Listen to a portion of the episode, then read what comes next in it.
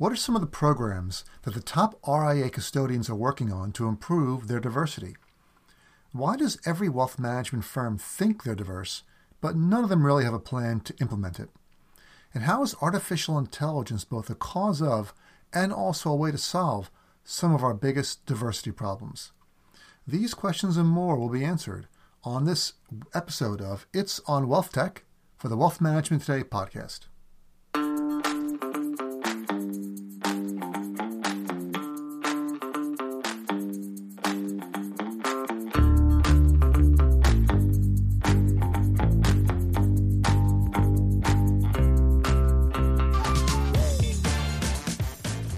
Welcome, everyone, to the It's on Wealth Tech podcast from Wealth Management Today. I'm your host, Craig Iskowitz, and I'm the founder and CEO of Ezra Group, a consulting and research firm that helps wealth management companies make better technology and business decisions. I'm honored to present this episode where I was able to lead a discussion with four leaders in wealth management technology, who all happen to be women. The topic is one of the most important ones in our industry today and it's about diversity. What are the systemic problems in our industry? How are these problems manifesting themselves? And what are some of the leading firms doing to improve the situation?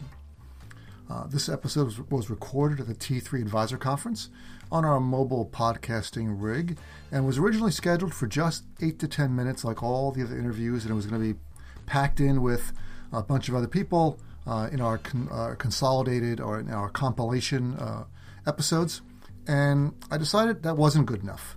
We needed more exposure for this topic. So I made an executive decision and turned it into a full podcast episode on its own. Here it is, uh, presented to you. Uh, I hope you enjoy it. I hope you, uh, after you listen to it, you uh, provide some comments and feedback and share it widely with your networks. So here we are, the uh, leaders in wealth management technology.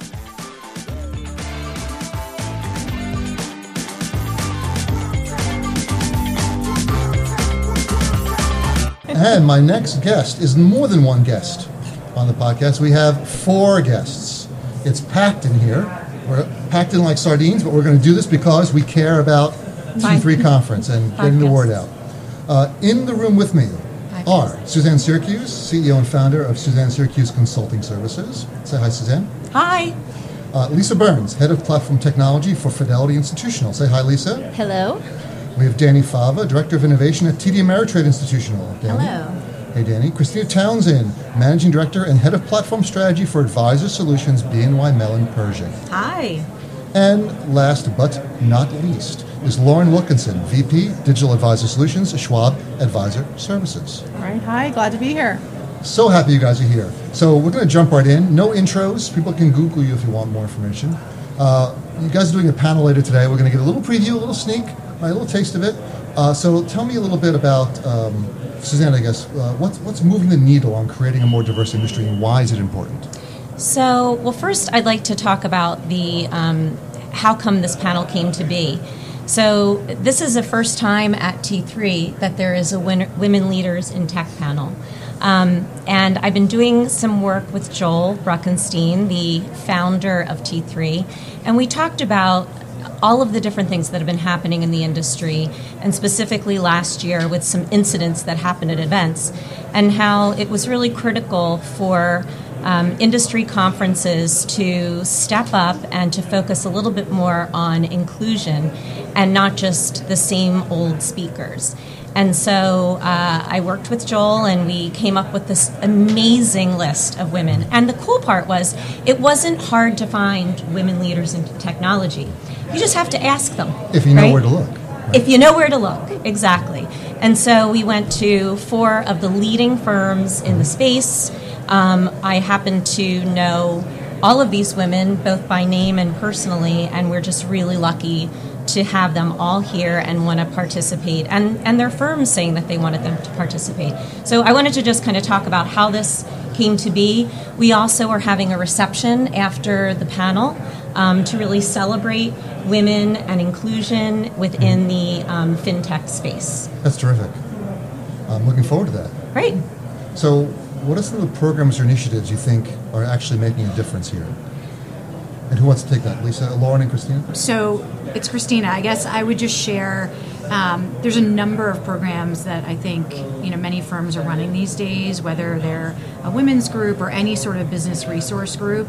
Um, we have a reverse mentoring program that's looking at bringing in the next generation and how we can learn from them. I think what's more important though than the specific program is how it's built and what are the characteristics. So we really focus on making sure that all of our work ties directly to and supports our business strategy because ultimately that's what it's about. It's about diversity driving a better business outcome. Uh, so that's one really big focus. The other thing is we're trying to learn along the way. And one thing that we're really passionate about is that I think women are over mentored and under sponsored. And so, mentors, I think it's a little bit more of a, a nice relationship, and the sponsor is the one who's going to move the needle for you. More so, it's champion. things like that, right? It's more things like that that you want to focus your programs on, I think, to be the most successful. That's excellent. I can jump in here next. Um, so at Schwab, we've done quite a bit of research on the overall evolving demographics uh, in the United States.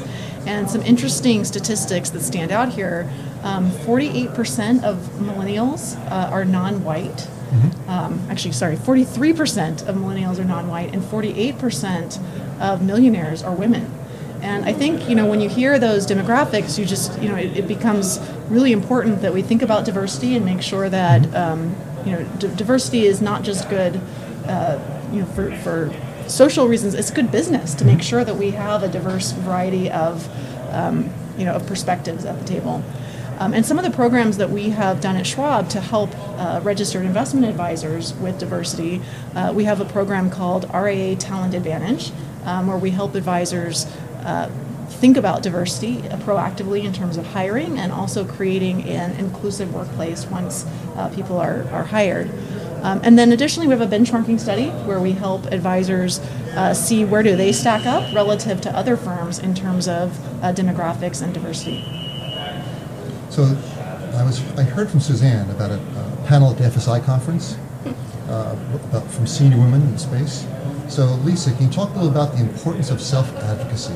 I can. So I'm going to um, echo what Christina said, which is that conversation started with let's talk about mentoring. And we said, well, you know, mentoring is great and it is really nice on a personal level to help move your career forward, but sponsoring is sponsorships are what really start to move the needle. And then we had an interesting dialogue around sponsors are, are important and they absolutely do make a difference, but really women need to be able to advocate for themselves and the value of self advocacy.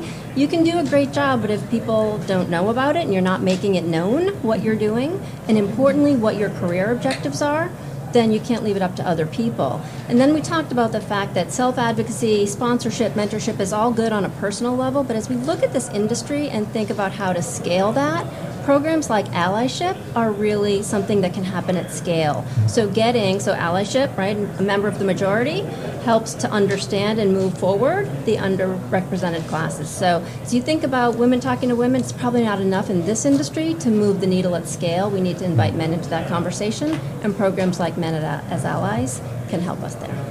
We're hearing a lot about artificial intelligence and how technology fits in, how it fits in, but how does artificial intelligence fit into the DNI picture?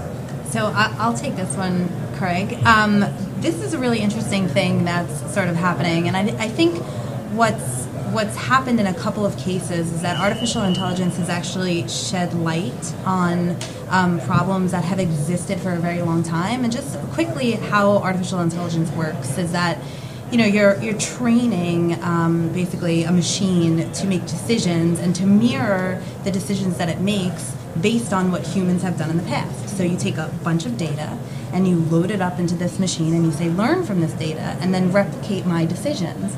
So what's been really interesting that has happened in a couple of cases, namely Amazon um, with resumes, right? So Amazon tried to automate and apply artificial intelligence to resume picking or selecting.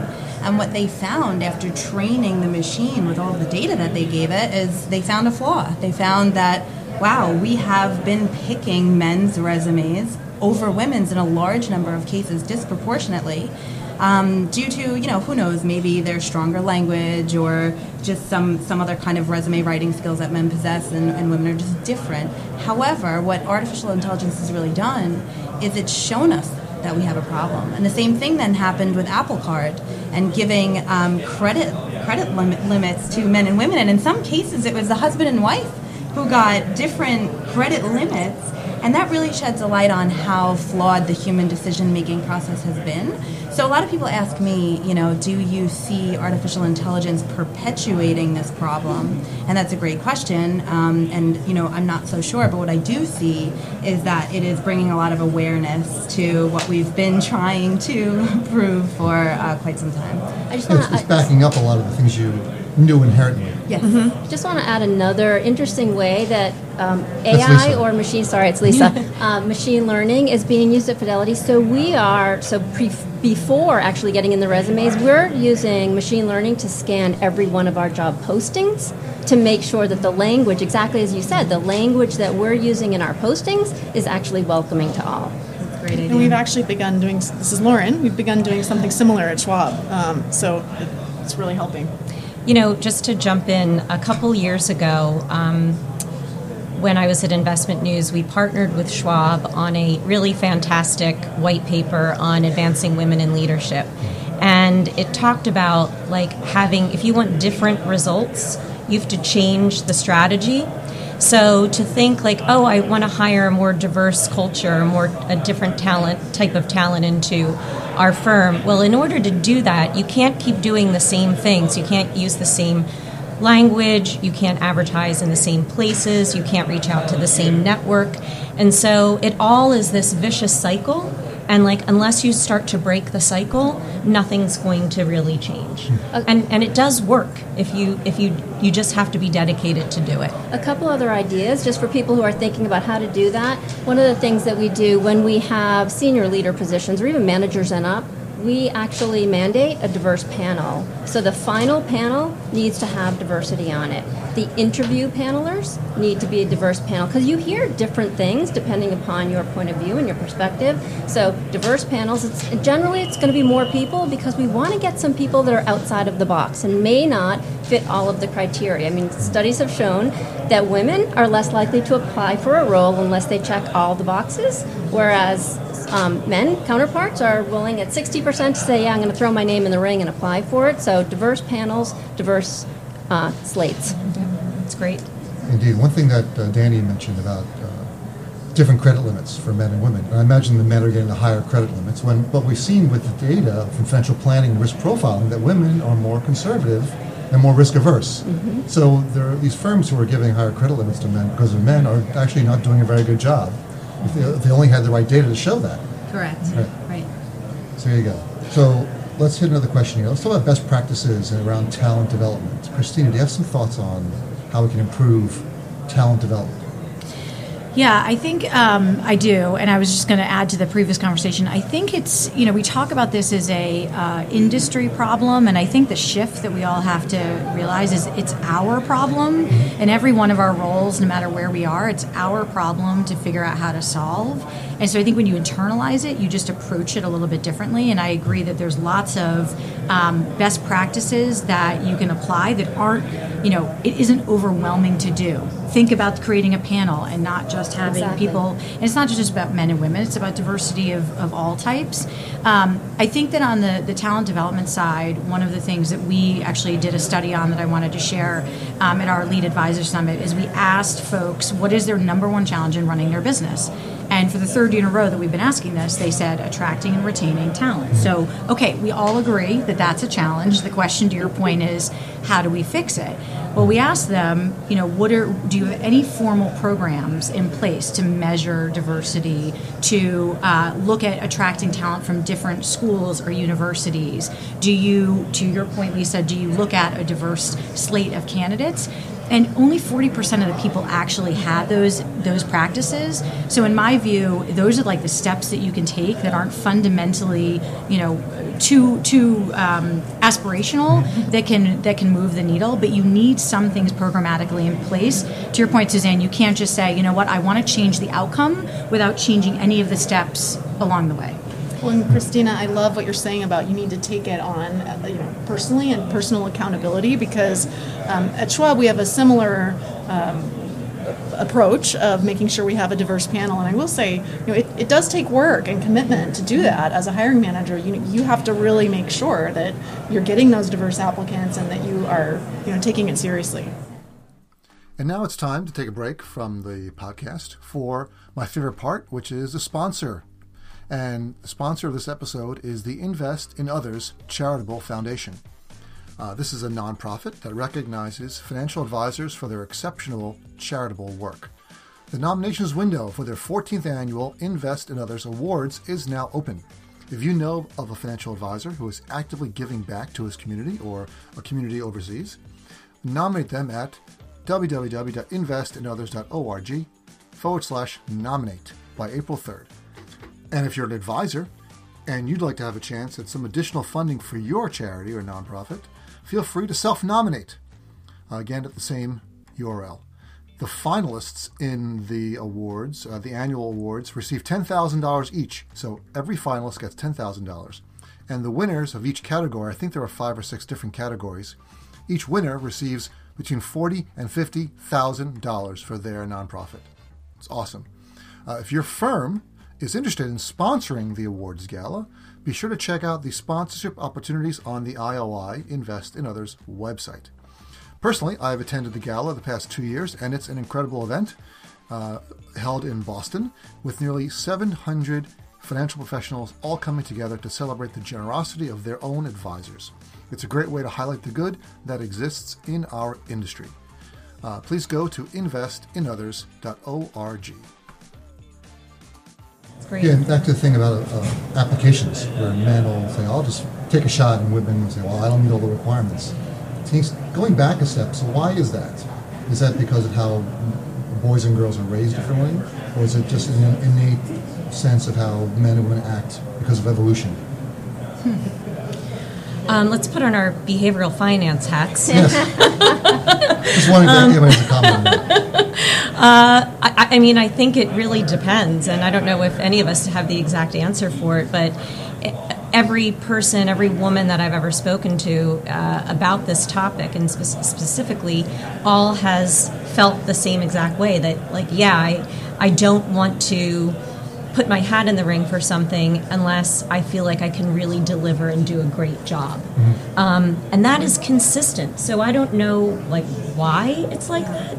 It just there's not anyone, any one woman that I've ever spoken to that hasn't indicated Yeah. that that was like the way that she felt. And I, think- I think there might there might be some truth to it coming from how boys and girls traditionally were raised. Because if you think about, you know, the boys will be boys quote when they're outside and they're about to take a risk, right? They're about to climb a tree. Um, if you think about a mother watching or a father watching their son or daughter climb a tree, who's going to be told to be more careful, who's going to be told to fear getting their face scratched or getting their knees scratched. It's usually and typically, in a traditional sense, the, the female who's told to be be worried, be scared, and be more careful when taking risks. And we see that even today. I got um, I'm a, a softball player. I played soft, softball in college, and I recently um, went to a youth softball game, and I was very surprised that every female pitcher in softball now has to wear a face mask when they're pitching, but men don't. So this is a behavior, and even though the softball it travels slower than a hardball does when it comes off the bat. So hurts. really, it does. Oh, the pitcher.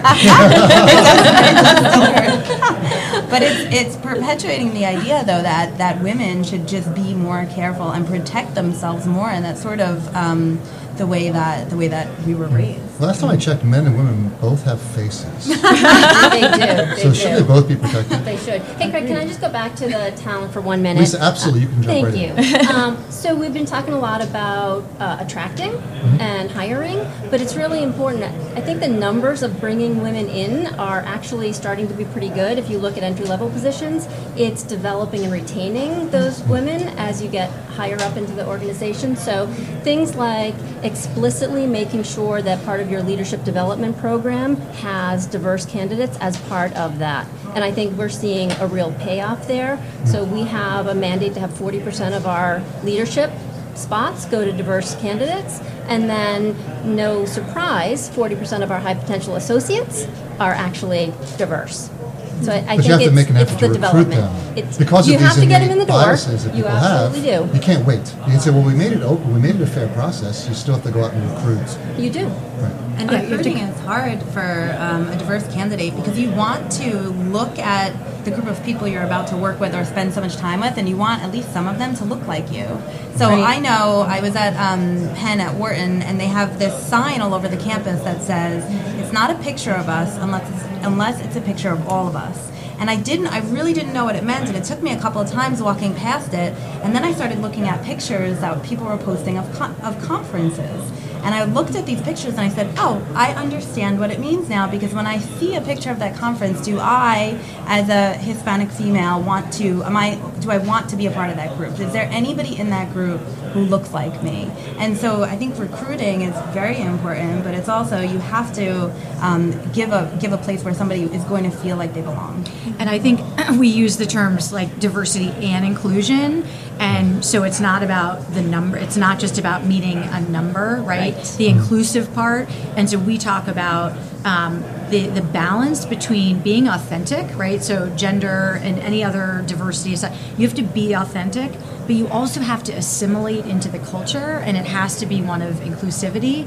And so I think, you know, we have two challenges. We have to, to attract the talent, we have to retain the talent, we have to make sure that it's diverse in all ways and definitions.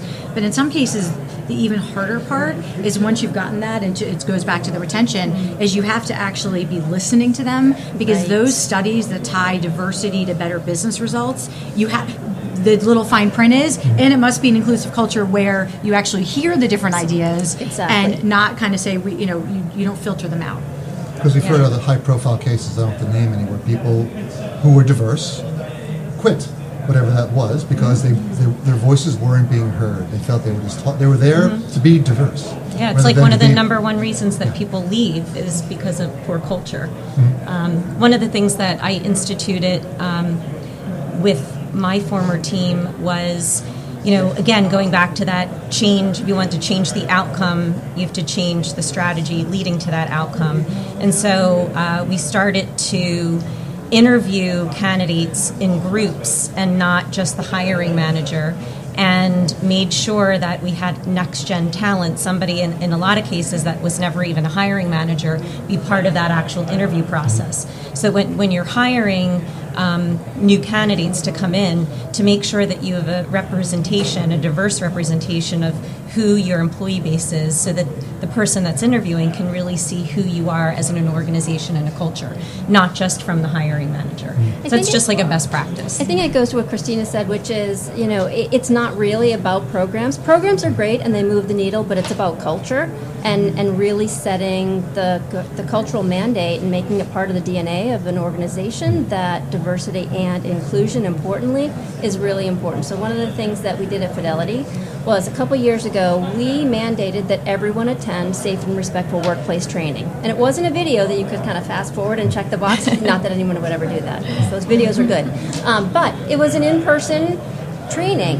Every associate went through it, 20 people in a room, outside facilitators ran the programs, and, and we had really interesting dialogues around scenarios. And were they red, like red card, stop, stop, not a good one, or yellow or green? So two years later, interesting, we will often be in a meeting or be in a conversation, and somebody will say something, and someone will go, a red card. And it's it's sort of funny, and we laugh a little bit, but it really means that it's stuck with us, and we recognize when somebody says something that isn't necessarily inclusive. And I think that's how you start to change the culture.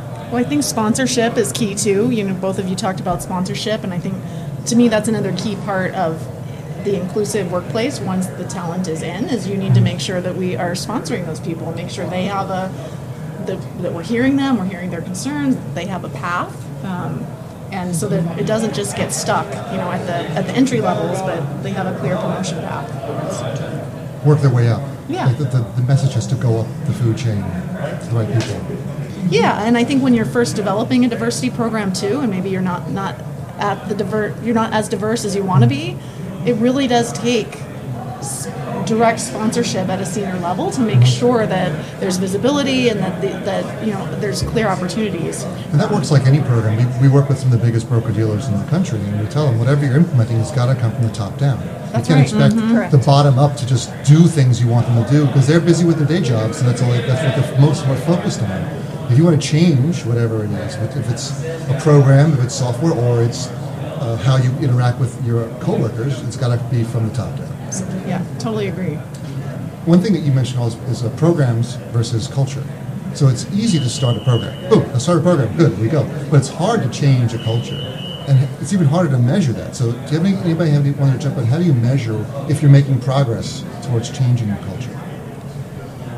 Um, well, one thing we do um, at Schwab is frequent uh, pulse surveys where we, you know, we try to check in, anonymous surveys to check in on how um, team members are feeling. Um, you know, but then I, I think nothing can really exchange, nothing can really take the place of person-to-person conversations. Um, and I think it's particularly pe- important for people who are in a leadership position to really know their team members, and particularly to reach out to people who might be in more of a minority population and understand where they are. Um, I, I think nothing can really replace that. I do, any- do think there are measures, right? I think there Oh, are the explicit measures. Exactly. So if you look at hiring results, that's a measure. If you look at promotions across a cohort of like associates, that's a measure. And, and it's important and we do measure because what you measure, you manage. If you can't, me- you can't measure it, you can't manage it. And even just with smaller companies, you know, like a lot of you, you all work at large companies. If you're an advisor that's listening to this, um, y- I think you can you can tell by one-on-one conversations. But I think overall, from the culture standpoint, it's are you providing a safe place? And I mean safe by can you bring your true self to work? Can you feel comfortable about what you're what you are, who you are, what you're about, what you stand for, no matter what? And that, from what you were saying too, Craig, that's all starts at the top. You can tell very easily by, you know, why are people leaving your organization? Are they leaving your organization, right? And if you see that pattern, then that's something that you better recognize. Um, and if you are a leader, make sure that you have a really great right hand that can always tell you something that you may not want to hear.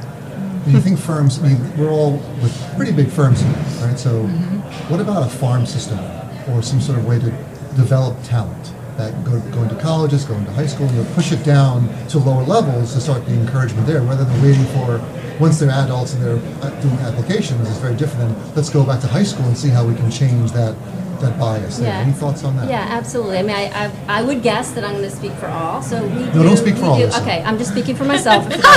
um, we absolutely go Everyone has to, their own voice here. to high schools.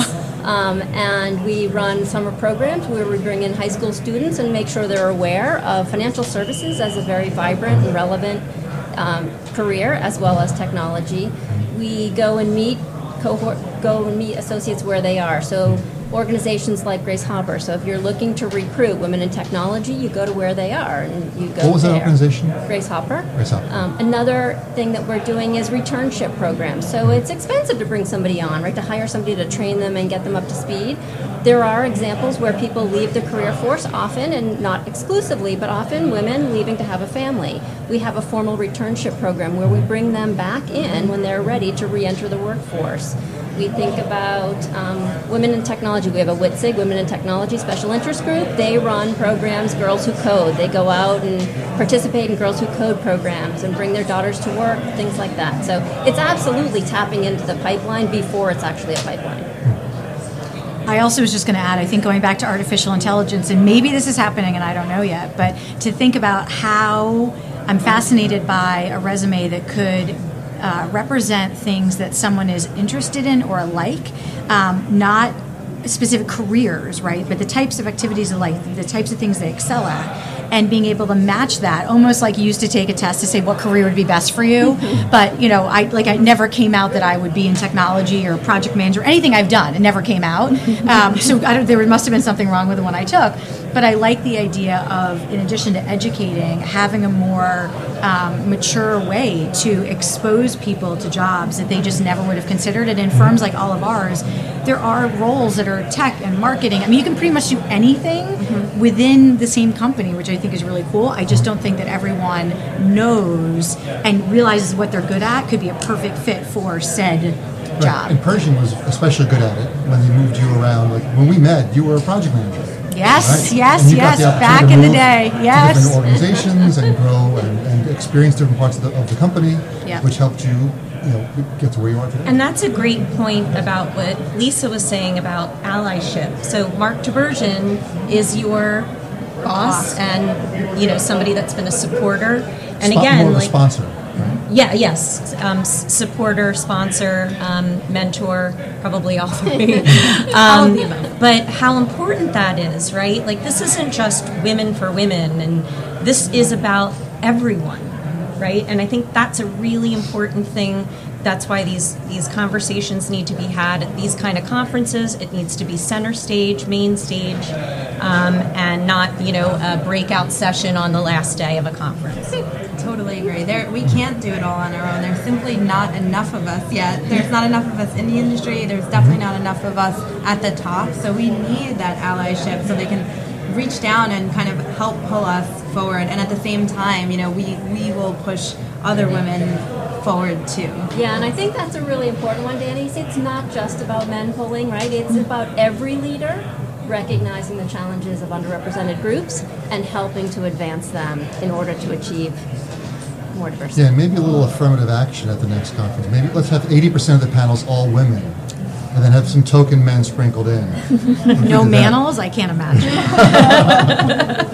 So uh, we're excited for your, your session, uh, ladies, which is coming up soon. Any final thoughts? Anybody? Thanks for having Thanks us. Thanks for having Yeah, us. thank you. I Yes, mean, thanks for giving us this platform. Um, again, it's important, and we want this to. We want things like this to be able to create change, and it's a great industry to be a part of, and we just want more people to come into it.